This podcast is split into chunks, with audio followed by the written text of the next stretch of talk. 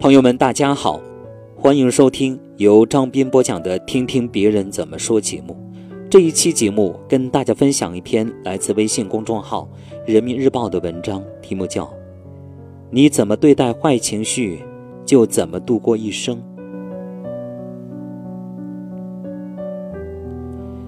每个人都会面对各种各样的情绪。但可怕的是，有人总是随意放任坏情绪的滋长蔓延。这就犹如每个人手里都有一把剑，偏偏有人总爱将它砍出去。这把砍出去的剑，正折射着他们未来的样子。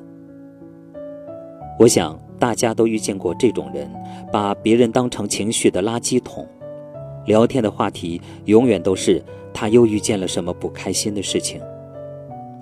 朋友小 A 总是有无穷无尽的负能量要倾诉给大家，或是公交上有人踩到他的脚没有道歉，或是上司给他好多事情做，一下又说生活好累想休息，一下又责怪朋友们不关心他。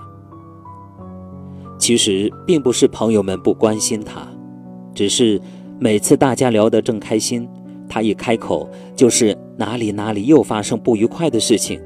这世上好像就没有他满意的东西，开心的氛围都被他搅乱了。我们总是会抗拒和坏情绪满满、负能量爆棚的人在一起，和小 A 这样的人在一起就很累，让朋友们不得不放下开心的事情来顾及他的情绪。久而久之，朋友也会被这样的消极情绪感染的情绪低落，于是。也就和他走得越来越远了。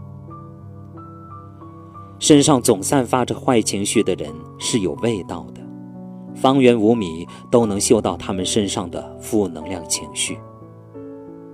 听过这样一句话：没有生气，不一定代表没有负面的情绪，但能够不将负面情绪带给他人，才是真正的修养。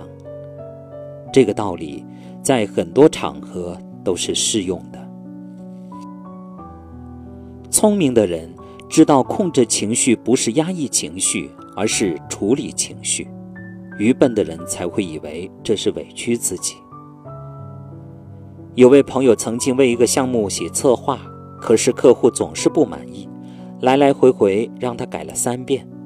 改第四遍的时候，他实在受不了了，觉得客户是在践踏他的努力，直接当着客户的面说：“您大人物，我伺候不起。”因为这个暴脾气，他已经换了好几份工作，好几次都是因为把情绪带进了工作，在试用期就被辞退了。但事实上，如果他的业务能力上去了，别人自然没有办法挑剔。最可悲的是意识不到自己有问题，却总觉得是别人刁难自己。如果情绪总是处于失控的状态，人就容易被情绪牵着鼻子走，丧失自由。所以，那些精神自由、能保持独立思考的人，也往往是善于控制自己情绪的人。生活中有很多事情的起因都是微不足道的小事，明明可以冷静解决，却因为情绪失控而酿成大错。人与人之间。本来就应该是互相包容体谅的，这不是一味退让和忍耐，这是善意的化解，理智的处理。我们常说要快意人生，何为快意？那便是多一份豁达，少一分嫉妒；多一份宽容，少一分计较。